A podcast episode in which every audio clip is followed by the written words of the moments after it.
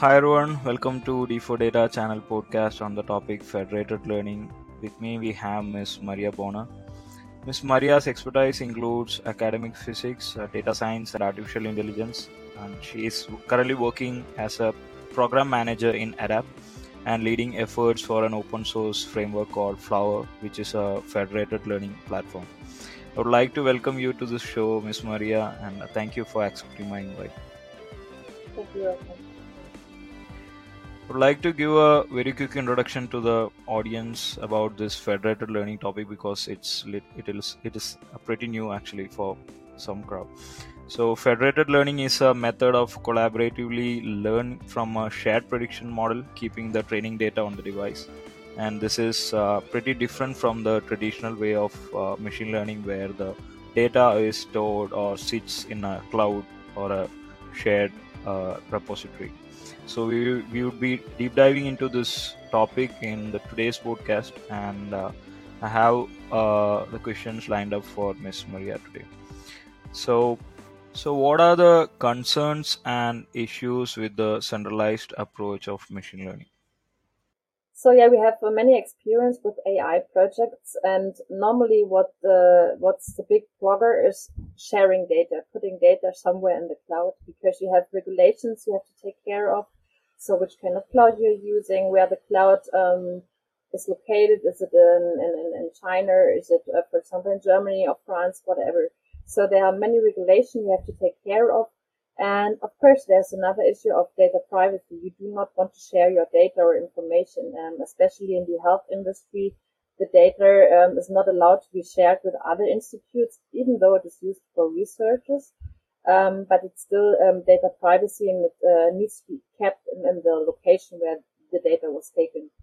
And of course, you can imagine that um, as soon if you have like a centralized setup, so imagine that you place all your data into the cloud, and in the cloud you're creating an AI training. You can imagine that you need a big data infrastructure in order to create a very good AI um, model at the end, because the more data or the better the data, the better the AI system at the end. And um, in order to build up everything, uh, you need this big data infrastructure, which is quite um, time consuming to build and also expensive in, in building up everything, but also maintaining and um, developing everything.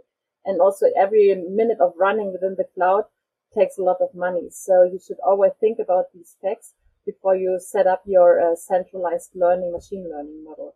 So these are all like uh, limits.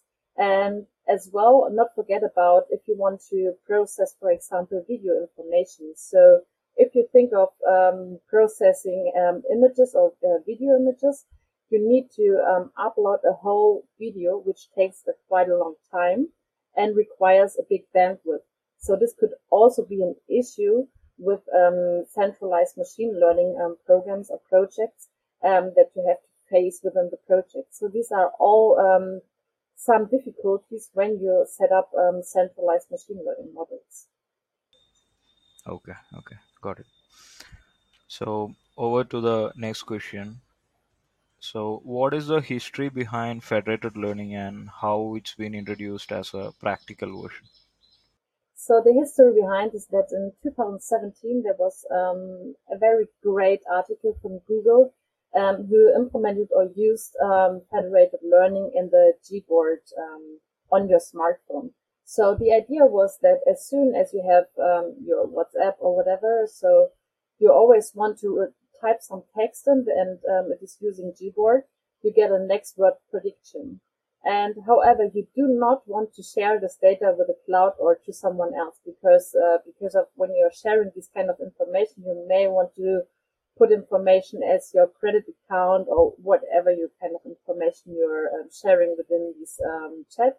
So this is information that is very sensitive, sensitive, and uh, so it is under uh, data privacy. So the idea of Google was to train the AI model on the smartphones, and because the um, the smartphones have the right performance to already um, create like an AI training, and then only the AI parameters are um, transformed to a server, to a Google server, and um, as well as from other smartphones.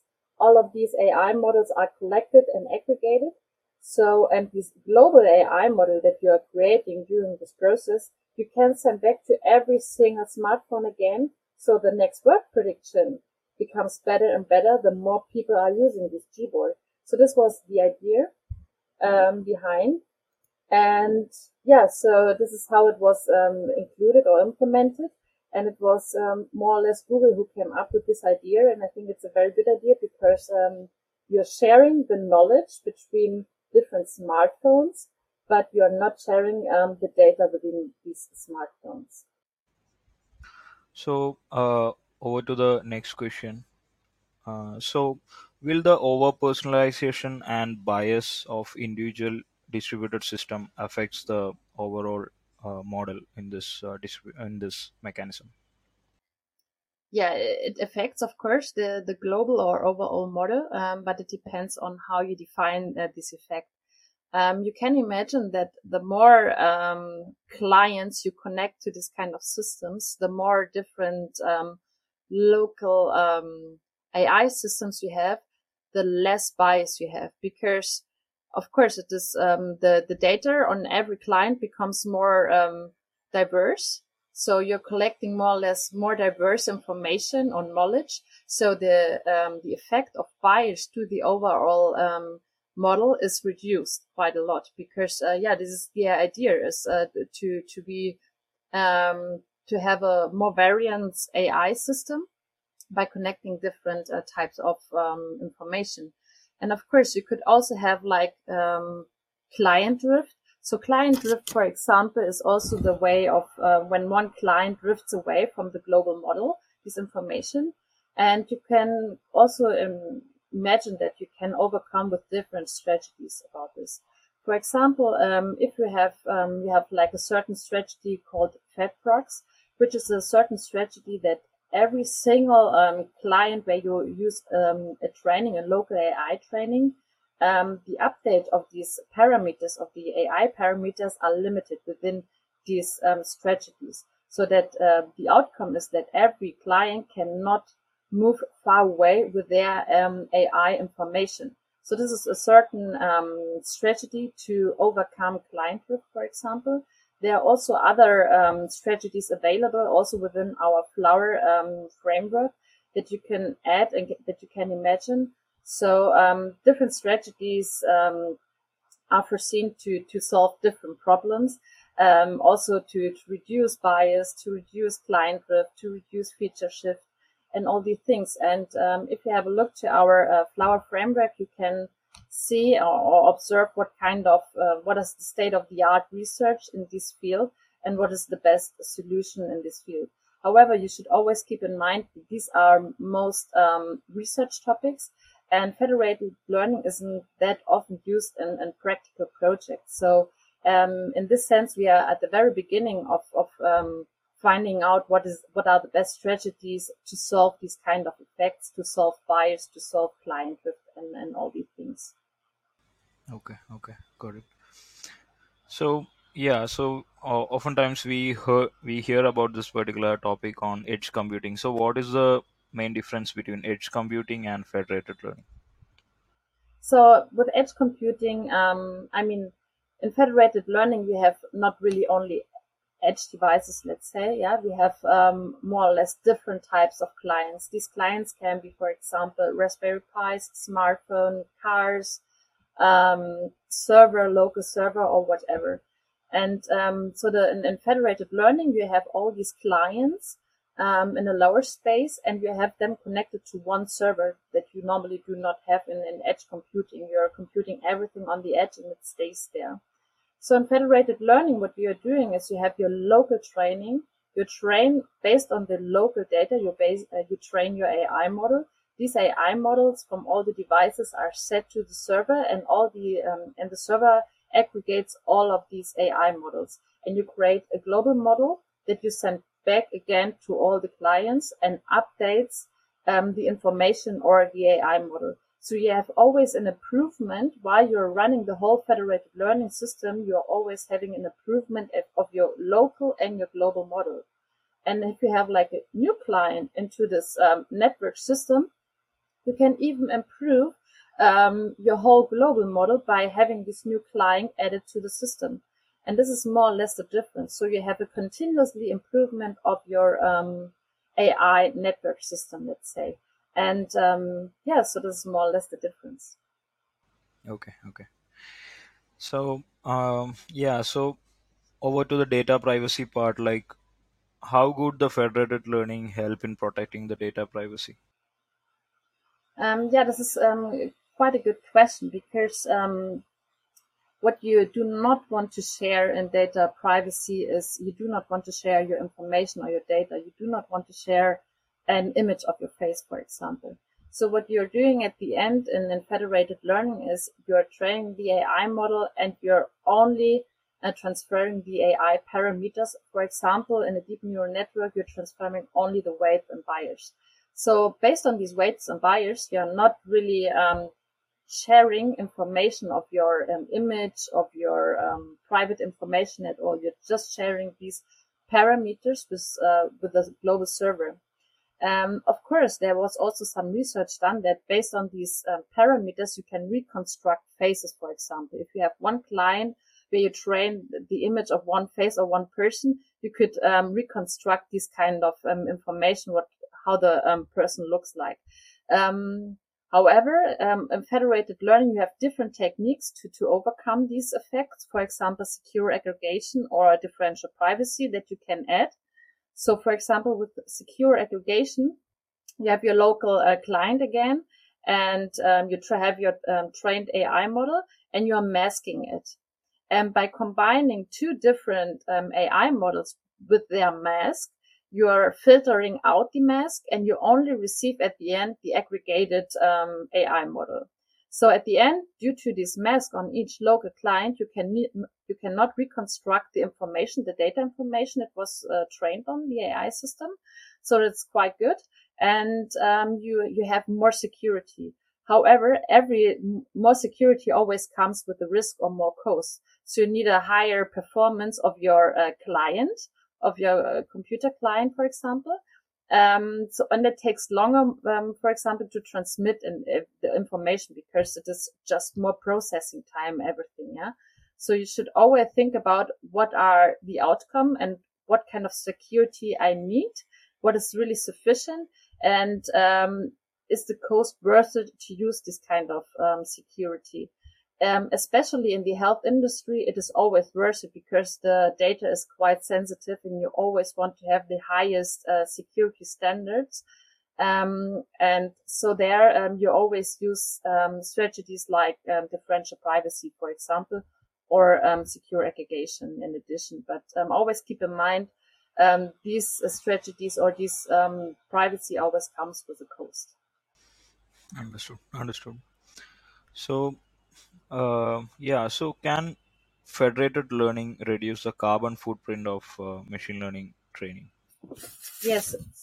So together with the um, Cambridge University, we had some research done um, with Flower, and they um, they observed or they checked the um, carbon footprint of centralized AI training as well as for uh, federated learning systems. And which was very surprisingly is that with flowers, the um, carbon footprint was reduced in comparison to the um, centralized training. The reason here is that um, in the setup they used like a, a smartphone um, a thing, it's like smartphones connecting. And of course, these smartphones are not directly cooled down to, to run an AI training. So they are cooled down by the air around. And if you compare it to the centralized setup, then you can imagine that for uh, cooling down all the cloud infrastructures in, in, in the um, in the industry, um, it takes a lot of effort. They are putting these uh, cloud infrastructures in on cold places in order not to cool, not to need so much electricity to cool down the devices, but it is still required. So, and this takes a lot of energy, and you also have to think about what kind of energy every country is using where the cloud infrastructure is located. Um, so um, this is more or less the reason why um, federated learning can reduce the carbon footprint. But you also have to keep in mind that if you're running or you have a system where the data is located in different cloud infrastructures, and um, you're training there, you're performing a training there, and you, at the end you're having somewhere else a local, um, a global uh, server where you collect all the information, you would not have that improvement of of, uh, of a carbon footprint um, reduction because uh, you also having an active cooling in, in this cloud infrastructure on the separate clients. Yeah, you should always think about the use case, and if you have a client that um, has indirect cooling like smartphones or laptop or whatever, then it can um, reduce the carbon footprint in the sense. Okay, okay. I would say that's a very big advantage actually because nowadays like it is it is having like a lot of importance for measuring the carbon footprint of each AI models. And like we know like how big a threat is uh, for the entire space where like we are training lots of transform models and all the other mega models where it emits a lot of carbons while training. And not even training like in the inference time as well so it's it's a good point to actually note on the federated learning on this aspect actually. So over to the next point. So like talking about the use cases of federated learning uh, like do you have a very important use case to actually share in this space? Yeah there are so many um, use cases. Um, um, of course, I think the, the most important ones um, and the most active ones we are working on right now is more or less the health um, industry. Um, so different um, research institutes collecting, for example, cancer information, cancer images. Um, they are sharing their knowledge uh, with federated learning. And the idea here is uh, together with the Barcelona Superconducting Computer Institute, we have a, a, program where federated learning is used to improve the cancer um, treatment or to increase decrease the cancer treatment because what you're doing here is you're making an image of the certain um, of breast cancer of the breast and, and check if there's um, cancer or not. And then you see if it is likely to have a malignant a cancer or not. And if yes um, then you get further treatment. And all these information or these decisions are also based on AI system, as you may know. And in order to improve these kind of pre, um, go through these uh, data, we are using federated learning and using the information as well from other institutes to collect information about um, images of breast cancer and to have really a reduced um, reduce treatment on, on people um, who could have possibly um, cancer. This is a very great um, research topic, but we also have other um, great research topics, for example, and, and, and, predictive maintenance of machines, which is a very different topic. Um, you can also imagine that um, in the industry, you are having big machines producing devices or whatever, and uh, they are having failures, for example, and these kind of research is like an anomaly detection. So you have very rare cases where some failure happens. Um, but of course, you want to predict these kind of failures. In order to increase um, the number of possible events, you could also connect different um, machines to each other with federated learning so that every machine learns, learns from each other and this anomaly detection um, becomes better and better. Um, so the the production time of, of the industry is becomes better and better in the future. Okay, okay. I could I could actually understand the importance of federated learning in this in this in the, from these particular use cases actually.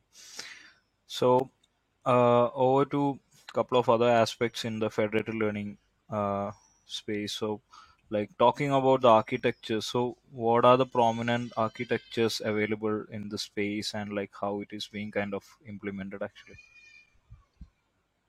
so the we have the the classical way more or less like um the way that we have like different smartphones like clients who are connected to one server let's say and every smartphone sends their um, um, ai model their updated ai model but of course, you could also imagine like other um, clusters, let's say.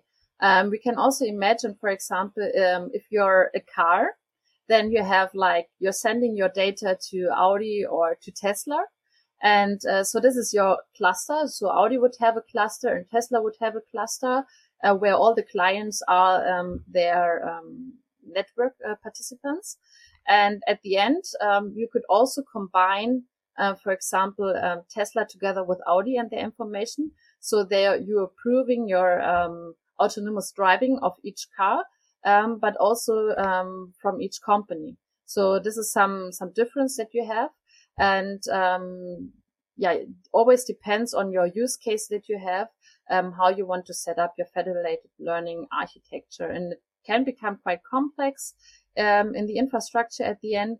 Um, but we always um, help you to, to, solve this issue and to, to tell you what is the best infrastructure and what is the best um, um, use case um, in your sense. Okay, okay. So to understand a bit more about the implementation aspect, actually, so what are the uh, like let's let's say like uh, like how how well the federated learning is actually fitting into the supervised and unsupervised learning task actually yeah so in the supervised learning task it is working quite good um, the idea of, of creating flower was that you already have um, your centralized ai model because i mean many projects using ai they have put a lot of effort in their ai training so with Flower, our idea was to to put um, a federated learning uh, workload on top. Yeah, so you do not need to change something on your centralized system. You only need to add Flower that you can run it federated. So this is more or less um, the idea behind. And so it's quite easy to implement even uh, federated learning, even though you only have a centralized learning. And um, of course, you can then imagine that in, in the sense of supervised learning, it is working quite well in the sense of unsupervised learning, the research is at the very beginning. And I think we still need to wait um, how well this is going and um, in which direction we can use it and uh, what are the results at the end. Okay, okay, got it. So over to the last point, like on the challenges. So like what are the typical challenges uh, as you said like anyway this is in a very starting phase. So the starting phase itself you you would have actually spotted like so many biggest challenges in the space. So if you could elaborate on the challenges which you're observing in this uh, particular implementation side. Yeah so um, what is quite uh, challenging is uh, for every data scientist is more or less the the data um, how you can make the data ready for AI systems. Um, this is even for federated learning the same case. You always need an AI training, and therefore you need to standardize your data or your information and to make it processable. Um, in, in addition, more or less, you need like a model that works for everyone, for every client, which is which can also be like an, an issue. You could imagine that one client has two features more than the others, and then you have to think about okay the, the point is you, you share the ai parameters um, in the federated learning and in the simple setup you're just simply averaging the um, corresponding parameters so you need in every client you always need the same um, model structure and architecture if you have different features on the client you have to think away about think about a way how you can combine these two models together. And this is quite an, an um, I mean, this can be a big challenge, but of course, uh, it depends also on on the question always, or you always have to ask yourself the question: What do you want to learn, and what are the impo- important information that you need? And um, so, therefore, you can set up the certain AI structure, uh, model structure on on the clients. And um, of course, also a big topic is how the data is distributed.